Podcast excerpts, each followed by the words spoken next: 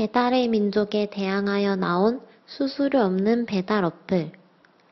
한국의 대표적인 배달 어플인 배달의 민족이 이용 수수료를 인상함에 따라 소상공인들에게 큰 부담을 안겨줘 논란을 일으켰다.